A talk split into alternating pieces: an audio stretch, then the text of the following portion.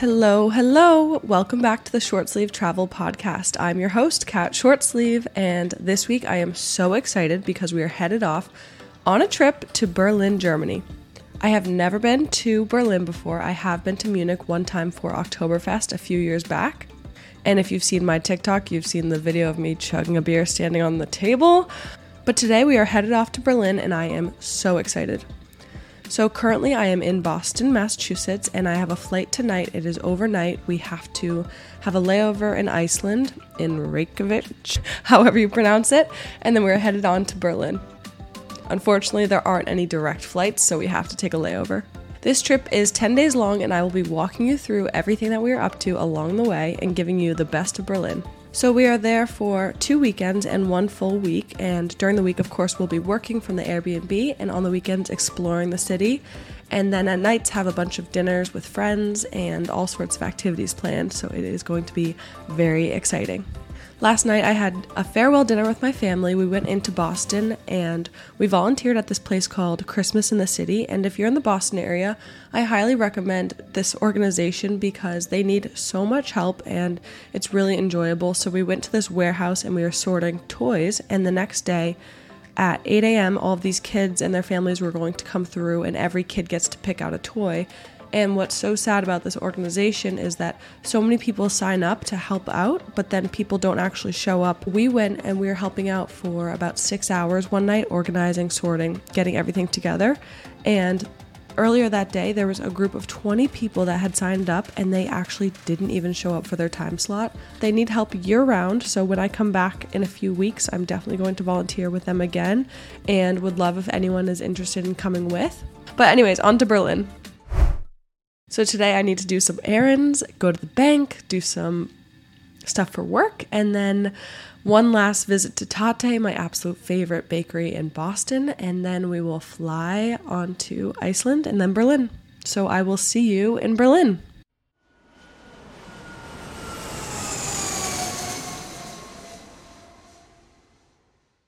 Oh my goodness. Hello, everybody. Guten Tag, I should say. We are in Berlin.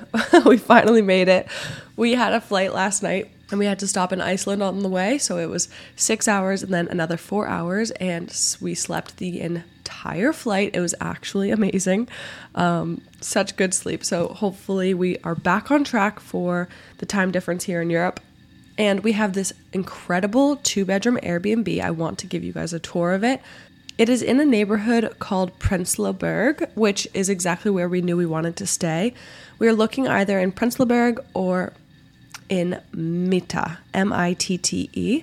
And those are the two areas I really recommend staying. If you're coming to Berlin, I had a ton of insider help and guidance on figuring this one out.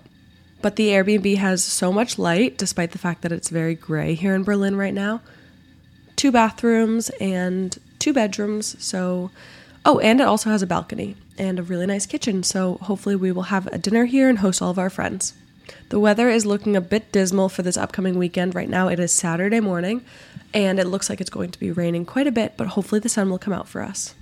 Also, if you're coming to Berlin, there is a train that is direct from the airport to downtown. It is the cheapest, easiest way to get between the two. fifty minutes, whereas an Uber is going to cost you forty-five euros, and it's just forty-five minutes, so you barely save any time. Okay, I'm starving, so first things first, we are going to get some kebab. This is a popular street food that actually comes from Turkey, but it's all over Germany. So it comes with meat. It's this very thinly sliced meat that's been marinated and then cooked on this vertical rotisserie. Typically, you'll have lamb, beef, chicken, or some sort of mix of the three. And then it comes in this type of bread that's like a pita or a flatbread.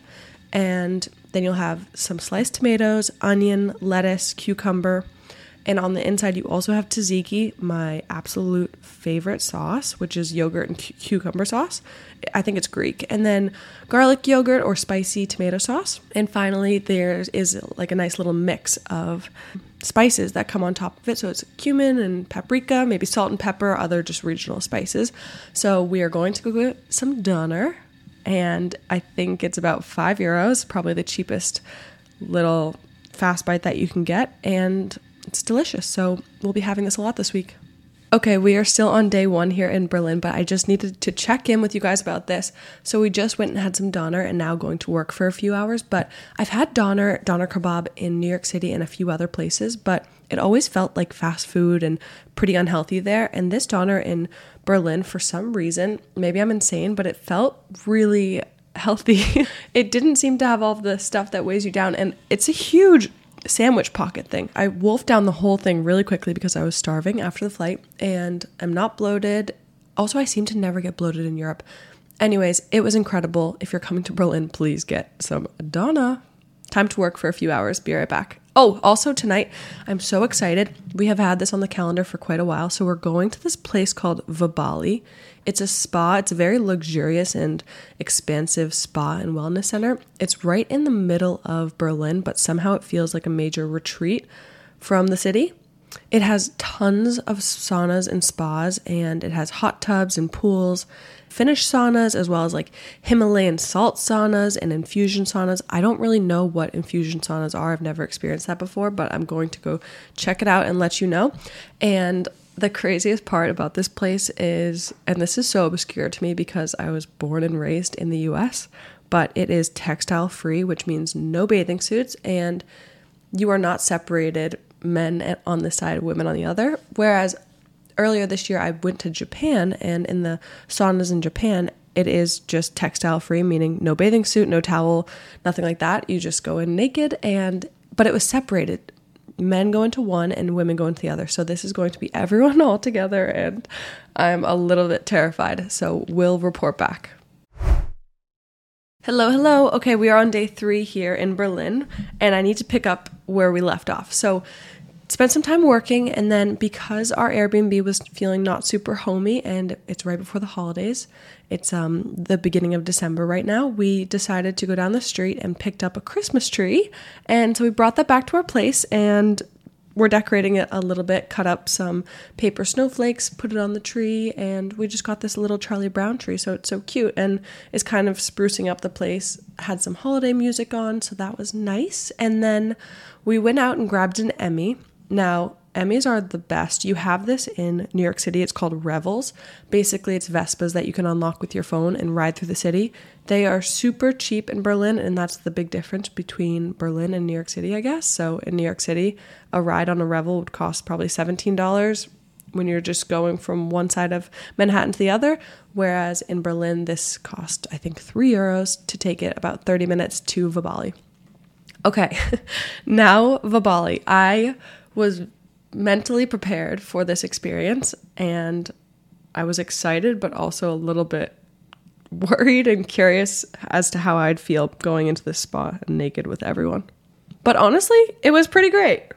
Here's the thing. In Europe, they don't seem to sexualize each other as much, and just being naked, it wasn't it wasn't weird at all. No one was looking around at each other. Everyone's just doing their own thing and worried about themselves. And at first, taking off the bathrobe was a little daunting, but it's just normal for them. Everyone's doing it and not making a big deal of it, which I think is so much nicer than the U S. Okay, so let me walk you through our Vabali experience. So you arrive at the front and you're given this little wristband. It's a watch, so you use this watch to pay for everything throughout your entire time in Vabali. There are different places you can get drinks and smoothies and ginger shots, as well as teas, and there's a whole restaurant there too. It's a phone-free zone, so the entire time when you're in there, you have your phone locked up in a locker, and you are given a bathrobe as well as a towel and some slippers to wear. We put all of our things into the locker, locked it up. It was so nice to go four or five hours without our phones and just explore this massive sauna and wellness center. You don't really know what time it is, how long you've been in there for, but there's this big calendar up on the wall showing you when the different infusions are, and you have to time it right going to each one. And we did about four infusions while we were there, going from one sauna to the next. You take some rest time in between, so you don't really want to do saunas back to back to back. You kind of go in for an infusion, which is anywhere from six minutes if it's going to be extremely hot and intense, to about twelve minutes if it's one of the longer sessions and it's not as extremely hot in there. So every time I've gone in a sauna, it's just been exactly what you expect and what you know a sauna to be. Really hot room, you go in there, sweat a ton, kind of stay as long as you can, up to twenty minutes maybe, and then get out. But sauna infusions are a bit different. So what this is, is there's a mixture of water and essential oils that are prepared depending on the desired effect. So you'll have things from lavender to eucalyptus to birch leaves, as well as mint. And for example, the birch leaves one, actual birch leaves and birch branches are dipped and soaked in the water for about twenty-four hours to get all the nutrients and to get like the, the aroma and everything. And what you do is that mixture is then poured over hot stones in the sauna heater. This releases steam that's infused with the essential oils and it goes into the air. It increases the humidity in the sauna and it intensifies the heat sensation.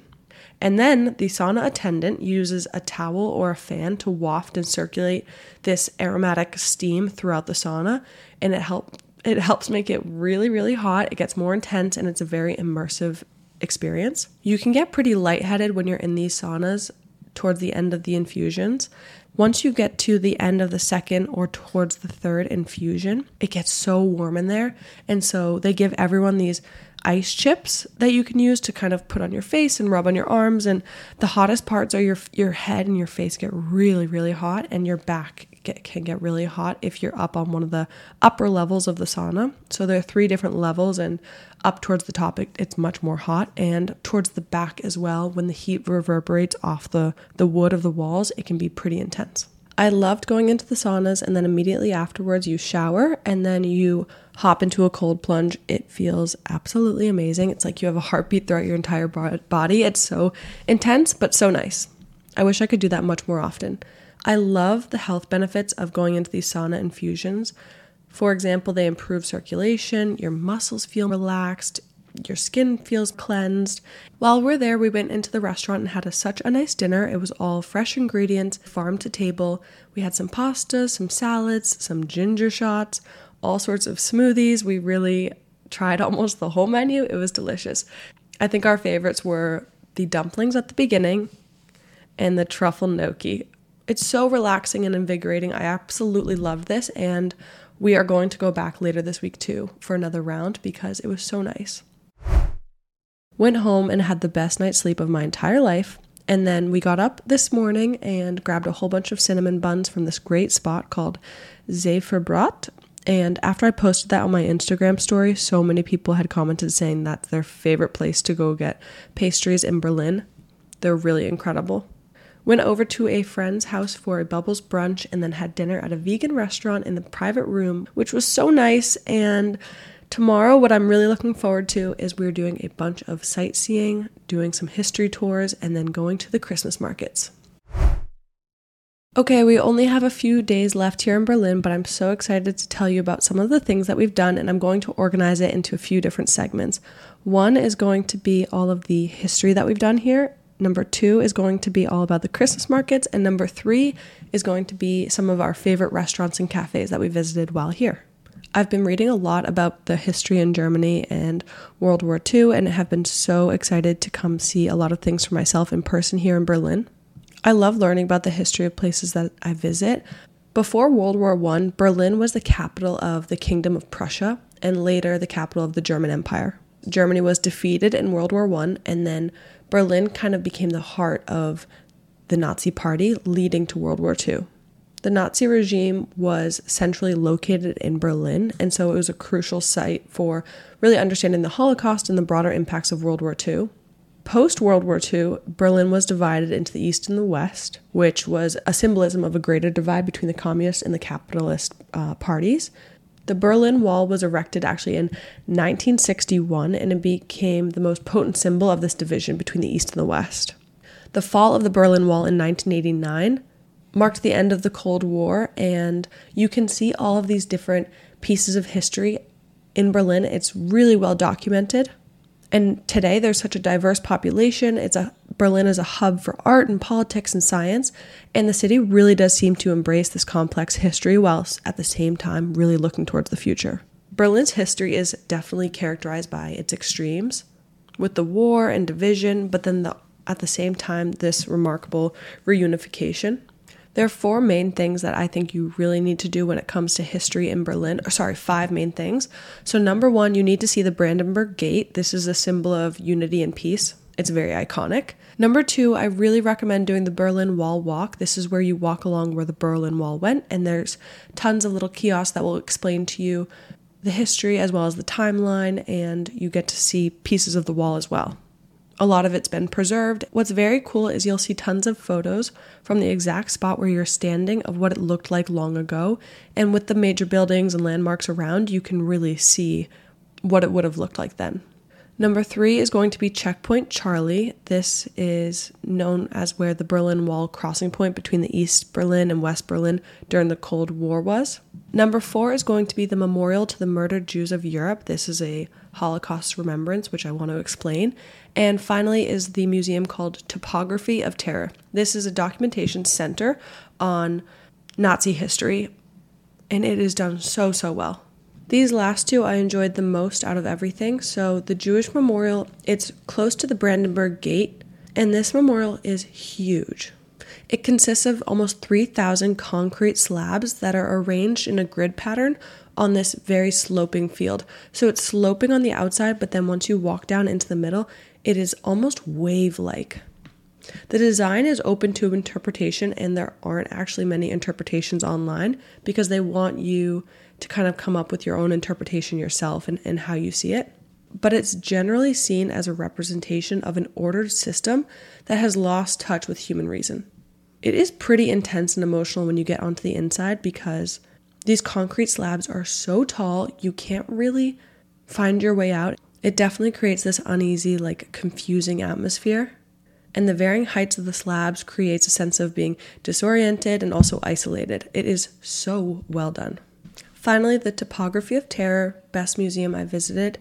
It is located on the grounds where the headquarter, headquarters of the Nazi S S and Gestapo once stood. There's a lot of historical background, so it walks you through a timeline from nineteen thirty-three to nineteen forty-five. And there's this comprehensive ex- exhibition that delves into the history of the site and the crimes that are orchestrated by the Nazi regime. There is a lot of very detailed information about the institutions of terror, their functions, the methods, and the crimes that they committed. The exhibits go both indoors and outdoors, and there's a focus on this being very educational. We did not get to the entire museum, but next time I visit Berlin again, I definitely want to go back to this museum. I am obsessed with Christmas markets in Europe because they're just way better than Christmas markets in the U S. They have a totally different feel, and so I want to describe a little bit. I've gone to Christmas markets in Vienna as well as in Prague and also in Bordeaux, France, but the ones in Germany are so sweet. So basically, these markets are beautifully lit, like warm, festive atmosphere, and it's rows of these stalls offering a variety of goods from handmade toys to intricate ornaments, as well as tons and tons of food stalls that serve traditional German holiday treats and also inter- international cuisines. They will have festive music, often live music, traditional carols. There are some rides and attraction things. Some of them have ice skating rinks. For example, in Berlin, Potsdamer Platz, they have an ice skating rink. You can buy lots of seasonal decorations like ornaments and lights and wreaths and Christmas trees. And this is definitely a place for social ambiance. It is a place to gather with friends and family, and these things get packed. So everyone is standing up and it is so crowded in there. That's a huge difference between these Christmas markets compared to Boston. In Boston, you actually have to wait in line in order to get into the Seaport Christmas markets, and it doesn't get too crowded in there, of course, because they only let a certain number of people in. But in Europe, everyone is just standing up, or in Berlin, everyone is standing up, standing around. It is so busy, you have to squeeze past each other, and everyone's just really enjoying it. The markets pop up all over the city, and I looked it up. There are actually sixty different Christmas markets in Berlin, the most famous of which is going to be Charlottenburg Palace, and the other most famous is called Gendarmenmarkt. Gendarmenmarkt. I don't know how to pronounce it exactly. And finally is Alexanderplatz. Those are the three most popular and most renowned markets. They open up in late November and they run just until after Christmas. Some of them stay open all the way through New Year's Day. But you will, as I've mentioned, be able to find tons of handmade crafts. It's a perfect place to get Christmas uh, gifts for everyone. There are lots of unique gifts, a bit overpriced if you ask me, but fun nonetheless. When it comes to the specific food and drinks that you must try at these, Number one, you cannot go to these Christmas markets without having mulled wine. It's called Glühwein, G L U H W E I N. You need to have that. You need to have bratwurst. I think in Germany you can get bratwurst pretty much everywhere, but at these Christmas markets, if you're a tourist or you're visiting, you need to get it. They have roasted chestnuts. That's not my favorite, so I didn't opt for that. But the two best things, one of which is German and the other is not. So my number one favorite, I was obsessed with knödel. These are, they're called German bread dumplings, but it basically is like stuffing. It's like a stuffing ball. And it comes in a little bit of broth. So good if you put some bacon on top of it. It's pretty much to die for. I'm craving it. It's so unhealthy, but I really love it. And the second, I said it's not German, it is raclette. So raclette is a Swiss and French dish where basically you heat the cheese and scrape off the melted parts. And you scrape it onto potatoes or you scrape it onto ciabatta bread. And we had some amazing raclette where they put some truffle oil on top of it and then sprinkled ham. So it's a major health kick, but that is so good. And the traditional way to have it is to put pickles and onions on top of it, as well as, again, like dried meat. So you can customize yours. So, so good. I never like to overwhelm people with too many restaurants and cafes and food choices, but on to the third section. Now for the restaurants. If you're in Berlin for longer than a week, I recommend getting an Airbnb and being able to cook at home because the grocery stores are so inexpensive. But of course, if you're going out to dinner, I have two dinner spots I highly recommend. The first is called Peter Paul. This is an authentic German food restaurant, and you can try different authentic German foods, but in tapa style. So you don't need to have a huge plate of these German foods. You can just try a few bites of each one. And it's pretty fancy, actually. But here are my favorite things. Number one, very German. It is called Rouladen. It is a rolled meat appetizer. Number two, which I absolutely love, is Schnitzel. That's breaded and fried meat cutlet. Number three is potato breadcrumb. It's called Bratkartoffeln. I don't think I'm pronouncing any of these correctly. And then we also had more very traditional, authentic German foods. One being white asparagus.